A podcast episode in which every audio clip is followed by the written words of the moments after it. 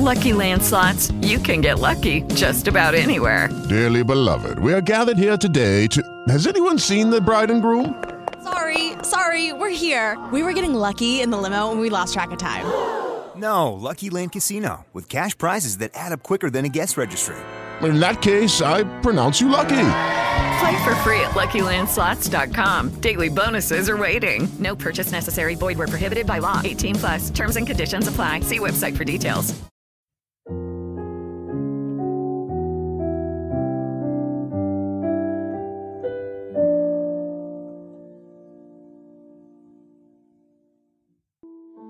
Buonasera a tutti quanti e benvenuti allo show in cui parliamo di cose basate su una conversazione tra uomo e, in questo caso, è uomo e la fine del mondo.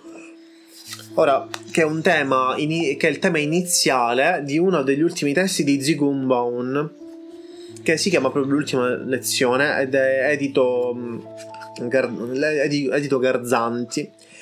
È un libro del 2018 con un saggio di Woodleck Goldcorn in questo testo parliamo della fine del mondo, ma prima di parlare della fine del mondo, parliamo di ciò che pensa della fine del mondo Mario Guarnera. Mario Guarnera, hai qualcosa da dire riguardo alla fine del mondo e alla fine dei tempi dal punto di vista dei filosofi, filosofi del Novecento? Domanda ampia, risposta breve, gente esplosa. Riassumiamo, dai. Allora, intanto, intanto, buonasera a tutti. Il fatto stesso che io possa rispondere a questa domanda sulla fine del mondo già ci offre una prima verità. Eh, il mondo non è finito e, e ci permette ancora di ragionare sul mondo e sulla sua possibile fine. E questo già crea una sorta di ironia, perché praticamente se noi ragioniamo sulla fine del mondo, eh, siamo sempre una parte del mondo molto attiva, molto presente che appunto ragiona sulla fine del mondo stesso, cioè è un, un sistema che ragiona, ha la possibilità, la libertà e i mezzi per poter eh, ragionare su quelle che sono le contraddizioni del suo stesso sistema. E quindi da un, da un lato il fatto di ragionare su questo mi sembra un fatto molto positivo al giorno d'oggi perché si, eh, è possibile vedere scoprire eventuali eh, appunto lacune, eh, contraddizioni, le falle del sistema, come si dice. Tutta una situazione diversa da quella che poteva essere eh, la mentalità un tempo come per esempio mille anni fa. Eh, nell'anno mille si riteneva veramente che il mondo stava per finire, no? questo numero spaventava mille, mentre per noi 2000 è stato un anno che dava quel senso di incredibile modernità, dove tutto sarebbe cambiato, quindi il senso del progresso, poi nel 2001 sono successe altre cose, quindi eh, praticamente c'è stata un, un, una crisi di questa idea di modernità a tutti i costi. Però invece mille anni fa, nell'anno 1000, c'era questa idea che il mondo stava veramente per finire e in quel caso le culture dominanti, quindi il cristianesimo, erano appunto una, erano, era una cultura in cui la distruzione del mondo era legata al giudizio sul mondo, il mondo come peccato e il mondo che deve finire. Non è un mondo che si può eh, modificare, che si può eh, riformare in qualche modo. L'idea di riforma è, è un concetto anche eh, moderno, non solo la riforma protestante che addirittura ha riformato lo stesso cristianesimo eh, oscuro, cupo, millenaristico appunto del passato, ma tutta, tutta, la mentalità del mondo moderno che è fondata sull'idea di, di riforma, di trasformazione, cioè le cose eh, si migliorano, si, si, si, cambiano quando non funzionano. Quindi appunto ritornando a quello che dicevo prima, eh, la fine del mondo è un concetto anche positivo perché permette di appunto vedere quali sono appunto le cose che non funzionano che, e che se non curate in tempo, se non cambiate in tempo, potrebbero veramente portarci alla fine del mondo. Ok, questa considerazione a larghissimo respiro serve a dire, o meglio a mostrare, quello che effettivamente è un aspetto, ehm, o meglio quello che abbiamo noi con molta difficoltà, una antipatia nei confronti dei, dei numeri interi per quanto riguarda la storia. per certi versi anche l'incoronazione di Carlo Magno nell'800 d.C., il 25 dicembre, ha portato grandi cambiamenti dal punto di vista culturale e antropologico, almeno in quel periodo, perché eh, la riedificazione del, del Sacro Romano Impero, in quel caso germanico, ha portato allo sconvolgimento anche del modo in cui eh, a livello di mappa e di cartina i cittadini, o meglio i sudditi di quel luogo, si identificavano con il loro regno. Mi capita spesso di che quando seguo gli allievi mm, che abbiano difficoltà per certi versi a dimensionare, descrivere, circoscrivere la definizione di ehm, la distinzione tra che c'è tra regno, tra impero, tra vabbè, imperatore, re, tutte queste diciamo caratteristiche. Voi direte, ma sono perfettamente inutili. Risposta: sì, probabilmente dal vostro punto di vista sono perfettamente inutili, per altri invece sono molto utili, perché identificare e conoscere come funziona un sistema politico ti consente di capire in che modo la fine del mondo si identifica nelle persone che ne parlano. Cosa voglio dire? Voglio dire che in quel caso, nell'anno 1000, si cercò quasi quasi una soluzione alla fine del mondo dicendo coloro che erano più salvati di altri o coloro che dovevano essere più trugitati di altri. Ecco, la ricerca di un eh, problema barra di un nemico o anche la mm, grandissima capacità che ha il popolo di, um, facendosi guidare dalle bugie, di inseguire i loro desideri una cosa che è pregiudicatamente importante da questo punto di vista, ma al tempo stesso anche negare le verità per affermare le loro menzogne, parentesi, non sempre menzogne, ma in qualche modo convinzioni che li rendono più sicuri. Questo tema ne parliamo anche nel libro che presto pubblicheremo, che non ne possiamo più. dobbiamo, dobbiamo, cercare di finire al più, tem- più breve tempo possibile. Però le opinioni. del mondo in ogni caso. Ah, ecco, questa parte qua ce la dimentichiamo. Sì, perché prima della fine del mondo dovremmo incominciare a pubblicare sto coso. Infatti. Allora, Bowman, da questo punto di vista, nella lezione della fine del mondo, non parla dell'anno 1000, non parla di cifre tonde, ecco, mettiamolo così. Parla del modo in cui oggi vediamo la fine del mondo effettivamente, ciò che gli scienziati ci dicono. Quando lui era in vita, molto prima ancora, aveva lui conosciuto potersi confrontare con, ehm, con, la, con, la, teoria del Big Bang, cioè del, della grande esplosione che abbia generato tutto quanto, l'universo conosciuto ovviamente. E ehm, come tra i vari suggerimenti e sicuramente fra i scienziati con cui lui si è consultato per capire in che modo questa fine del mondo ha influenzato i rapporti con, tra uomo e uomo nella, sua, nella loro conversazione o ahimè polemica vedi le, i vari regimi. Qui dice la fine del tempo, la fine del mondo, la fine dell'universo, un argomento certamente diverso dal solito per me, che non sono un esperto nel settore. Non prenderò quindi in, di informarvi che sullo stato attuale dell'arte, dell'astronomia, della cosmogonia, su ciò che gli scienziati pensano a proposito della fine del mondo. Dirò che le teorie scientifiche che si sentono mi hanno lasciato molto confuso, data la difficoltà di conciliare visioni molto diverse sul tappeto. Ho vissuto una vita molto lunga e ho visto il Big Bang. Come ho detto, non sono un esperto e così, un, su suggerimento di Fabio Cavallucci, mi concentrerò su un aspetto diverso della questione, non tanto sulla fine del mondo o del tempo, quanto piuttosto sui motivi che spingono le persone, in un certo momento della loro storia, a dedicarsi con una passione e un interesse particolari a predizioni, congetture e manifestazioni di panico al pensiero di una possibile fine del mondo.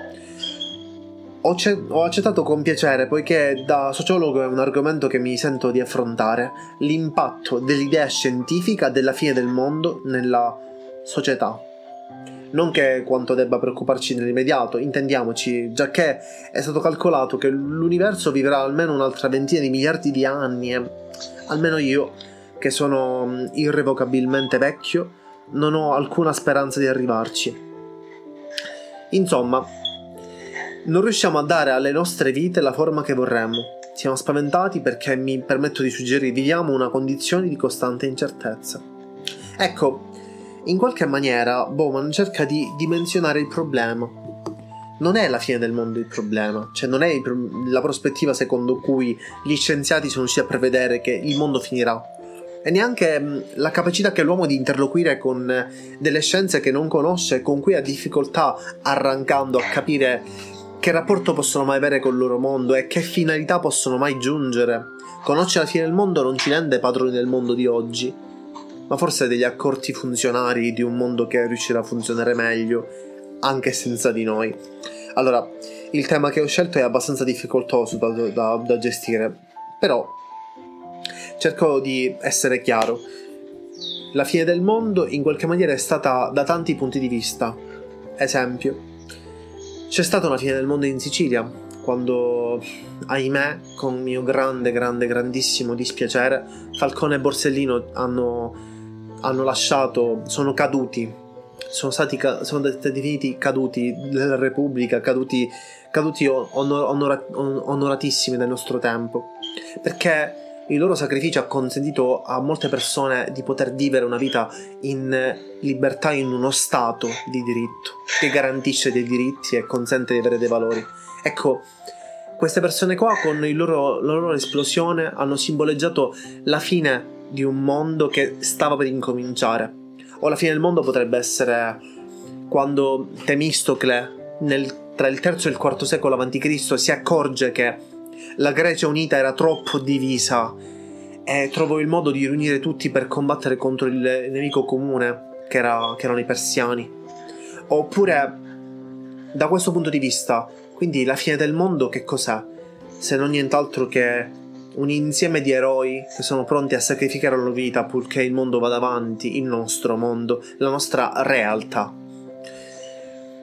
Questo argomento è a me molto molto molto caro perché significa che tutte le volte in cui l'uomo ha provato a confrontarsi con la fine di alcuni valori ha preferito sacrificare se stesso che mandare avanti valori che non potevano mai funzionare o che non potevano mai creare un campo florido e sempre colto. Un autore che sembra a me molto caro, sono una noia mortale. eh, si chiama Robert Dotrens, che ha scritto un libro che si chiama Educazione e Democrazia, è vecchio. Edizione Le Monnier, penso che sia dei primi anni tipo 30, no, comunque è abbastanza, molti direbbero antico, ma no. È del 1900, ah ok, è più recente. È edizione 1980, è stato pubblicato nel 46, solo e in questo libro parla del ruolo della scuola, ed in, almeno in quel periodo, e come la scuola si era comportata come agenzia educativa e formativa. Ringrazio il professore Giovanni Battista Trebisacce per avermi aiutato a capire, inserire nei discorsi questo termine molto importante. La scuola non è più un'agenzia formativa, secondo lui, perché, perché deupapera l'essere umano dalla, vi- dalla virtù di essere un uomo coeso, collaborativo, che sappia interloquire con gli altri per raggiungere uno scopo più alto, piuttosto che stare in un inutile bieco individualismo che non porta a niente, ma soltanto una non comunanza di intenti e un conflitto continuo. La scuola, almeno ai suoi tempi, era nient'altro che un nido di ragni, in cui ogni persona per riuscire a prevaricare sull'altro, a prevaricare sull'altro doveva, doveva andare meglio, studiare di più, non parlare con nessuno e l'aiuto era proibito. E in questo scenario mi fa pensare che gli eroi sono proprio l'opposto e sono pochi. Molti potrebbero dire che ce ne vorrebbero di più, sbagliato. In realtà l'eroe nella sua accezione più ampia del termine è un eroe che in qualche maniera sa parlare, co- soprattutto con se stesso, capire i propri desideri e carpire quello degli altri, prevederli, anticiparli. E se questa cosa fosse reciproca cambierebbero tante cose. In un libro che sembra molto caro, mi sa che questi libri sono troppo cari per me, Mario, vero? Qua mi... Eh sì, costano molto. Ah, Devi dici... quando c'è qualche offerta. no, ti prego, no. allora, a parte costano, ma vabbè. È, ehm, che è un libro di C.S. Lewis, Le cronache di Narnia, che mm, parla proprio di questo, parla di tre, di quattro ragazzi, quattro fratelli, che ehm, in un mondo alternativo diventano eroi di quel tempo, perché sono Adami, eh, Eve, nel senso sono Adamiti, sono figli di Eva, e ehm, in quanto uomini sono fautori del tempo, fautori della struttura della realtà. E al tempo stesso sono anche paurosi, pieni di difetti. E infine ovviamente in tutto questo contesto non voglio spoilerare niente a nessuno è bellissimo. Metterò in descrizione come al solito tutti i libri che utilizziamo quindi potete spolpalverli come mi pare tranne qualcuno penso che forse posso mettere la scansione di quello che ho letto così posso renderlo più, più comunicativo confronti degli altri però eh, in questo libro qua parliamo proprio di questa tematica, cioè parliamo di, eh, dei, degli uomini che provano a diventare abbastanza eroi da capire che il mondo non ha bisogno di loro, ma se il mondo è fatto per costruire ed essere edificato attorno all'uomo e come l'uomo lo edifica attorno a se stesso, esso è purtroppo responsabile e regolatore della realtà che conosce. E quindi anche fautore dei suoi errori e responsabile delle sue virtù questa tematica è abbastanza, diciamo, mm, come diciamo sempre a largo respiro, ma dovrei cambiare sinonimi sicuramente. Cosa, mm, in, in, che dimensione possiamo spostarci per guardare questo problema da un'altra prospettiva, secondo te, Mario?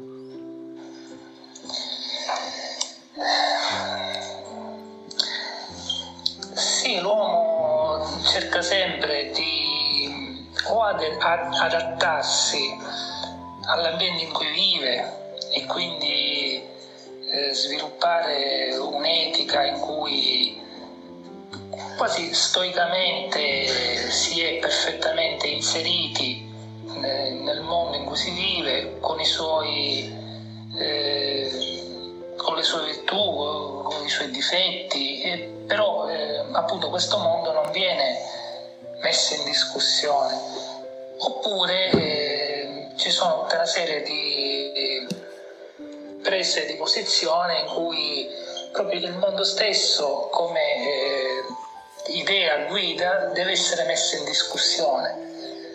Ma in un certo senso eh, nella sua mm, intera storia la filosofia ha sempre eh, messo in discussione il mondo, l'ha messo tra parentesi, fino ad arrivare a quella finezza teoretica che la fenomenologia di Husserl dove il mondo viene messo tra parentesi.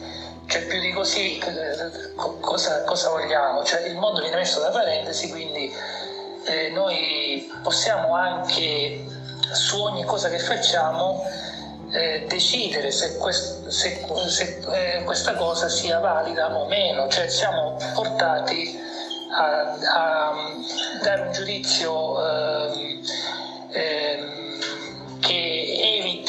eviti un'azione sconsiderata. In questo modo il mondo è sempre messo tra parentesi, è sempre soggetto a finire, cioè la fine del mondo in un certo senso in ogni momento, perché c'è la mm, possibilità per l'uomo di, di, dire no al mondo in cui vive e, e trasformarlo e modificarlo. Quindi gli altri contesti appunto sono tantissimi, quanti sono stati i filosofi praticamente, da, da Parmenide che diceva che l'intero essere ha in sé una contraddizione, il mondo è apparenza e quindi perché c'è un, una contraddizione interna al mondo essere e non essere insieme confusione, quindi dobbiamo purificarci a qualcos'altro. A Platone che addirittura mette il mondo in una condizione di inferiorità rispetto ai modelli primi, a Marx dove il mondo viene letteralmente scardinato nelle sue eh, logiche economiche che vengono considerate appunto eh, malate, negative e quindi da superare fino appunto, come dicevo prima, alla fenomenologia di Husserl dove tutto questo diventa un principio eh, teorico molto particolare e quindi uno, uno, stato d'animo tipico dell'uomo moderno che non accetta nulla per scontato. No? Quindi, e quindi, ripeto, questa idea di fine del mondo, come avevo detto all'inizio, è sempre un concetto positivo che ci permette di non considerare il mondo come qualcosa, quasi come una dittatura no? che non deve finire mai. Le dittature eh, nella loro propaganda dicono che non finiranno mai, evitano, eh, nascondono questa idea di fine del mondo, la rifiutano, cioè la, la dittatura ammette che il proprio sistema durerà all'infinito per, per millenni, no? crea anche visivamente delle, dei monumenti. La prima cosa è appunto creare strade, monumenti per dare questa immagine di eternità e poi arriva il filosofo e ti dice no, qua sta finendo tutto, attenzione, rimbo- rimbocchiamoci le maniche. Quindi in certo senso è proprio la filosofia come tale a essere eh, portatrice di valori del cambiamento in assoluto, proprio come, come, come quid proprio della filosofia stessa. Ho capito, ho capito. Um, mentre tu parlavi, io ho scritto una poesia. tipo, cosa? Non hai niente da fare. Allora, vediamo. Lui è quel mondo che non capisce, quell'altro che davanti a un'insegna non legge. Lui è quell'ombra del vento che non comprende e non prende con le vicissitudini della sua epoca. Lui è nient'altro che un eroe, ma il niente non gli si addice. Lui è un temporale, un fragore. Quell'ombra che tutto benedice. Lui è il vissuto più profondo di un'epoca passata, di un tempo commisurato, di un secondo mai passato. Lui è quello schermo sempre acceso, quell'occhio sempre attento, quell'eroe che corre su una pianura scoscesa. Lui è. Il mio tempo, è quello presente, quel dono sempre scostato. Lui è il ricordo che non ho mai alterato, di quella gloria sempre vissuta. Lui è l'universo che mi ha accolto. Lui è l'eroe che si è sacrificato, martirizzato. Lui è il mio tempo, un'epoca mai passata, sempre in sospeso, rincuorata. Lui è il mio mondo. Allora, ehm, questo lui è, è, un problema, cioè nel senso è la identificazione dello spirito della storia. Ancora di più è la nottola di Minerva, il, ehm, il passaggio profondo che troviamo tra ciò che noi elaboriamo quando non siamo attivi e ciò che sentiamo durante la storia quando l'ascoltiamo. Sembra strano, però um, gli uomini fanno del loro meglio quando si tratta di pensare attorno a un tavolo, dialogare, darsi da fare. Il problema è mm, quando si alzano. Ecco, ho identificato e pensato proprio questo. Io quando ho imparato a cantare per un certo periodo, mi è stato insegnato a utilizzare un muscolo che funzionava soltanto quando ero disteso o seduto, il diaframma. Poi ho dovuto impararlo a, cioè ho dovuto imparare a utilizzarlo quando invece ero eh, messo all'impiedi ritto. Ecco, in qualche modo il discorso che sto facendo, cioè il discorso, il logos, in mio fratello Rossano lo, lo, chiama logos, perché ovviamente la pronuncia deve essere quella, quella moderna. Mi, di, mi disse che questo logos è importante che sia sempre presente e per imparare a utilizzarlo ci vuole fatica, impegno, forse anche un po' di abnegazione. Però è veramente ehm, il, la risorsa più grande che ha un essere umano e se mantenuta in modo costante ricalca perfettamente i contorni non tanto delle nostre convinzioni, ma delle idee sostenute da sensate esperienze che ci rendono scienziati del nostro tempo, in qualsiasi ambito noi siamo e in qualsiasi tempo noi possiamo essere. Bene, Marione, ehi. Sì. Allora, eh, questo podcastone è finito, o meglio, eh, questa qua mi sembra che sia la penultima puntata o l'ultima, non lo so. Ehm, hai qualcosa da aggiungere? Mm, ma, eh, non saprei, penso che abbiamo messo molta carne al fuoco e quindi... però mm, c'è ancora molto tempo prima che il mondo finisca e quindi c'è la possibilità di poter cucinare tutta questa sostanza filosofica. Mm. Come al solito, perché la filosofia ha bisogno di tempo soprattutto, non, in, in, opposizione a quella che è la, la, mentalità, la mentalità attuale della velocità delle informazioni appena vengono eh, utilizzate sembra che sia già tutto a posto, non è più necessario ritornarci per, per, approf- per un approfondimento, perché l'informazione già dato, ha detto tutto, quindi perché ritornare su qualche cosa?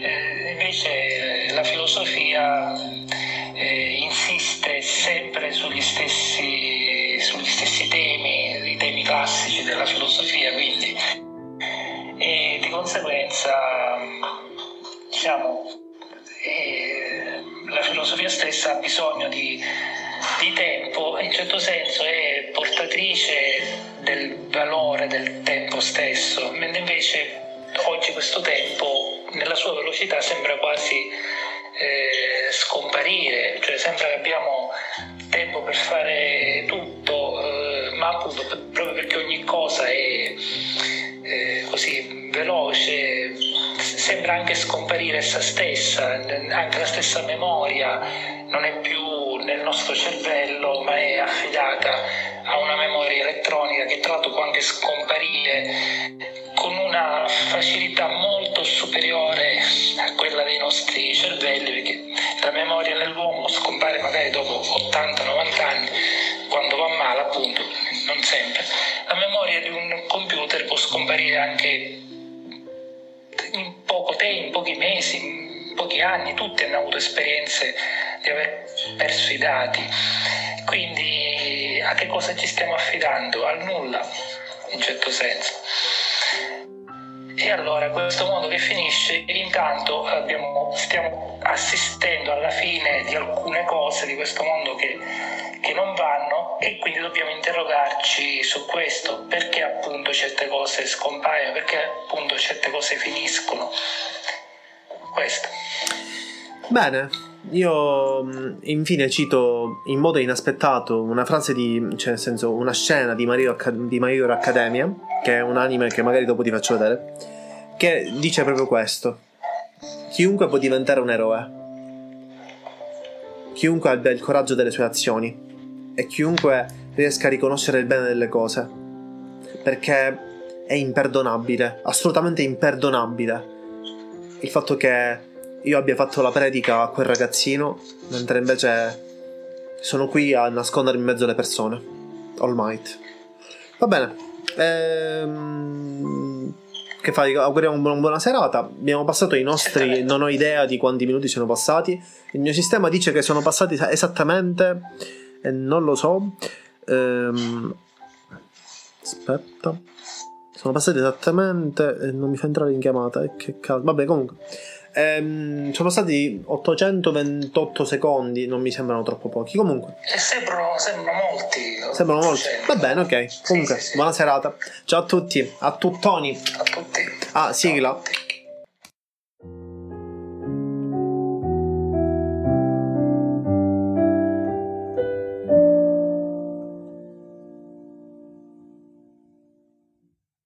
It is Ryan here, and I have a question for you. What do you do when you win?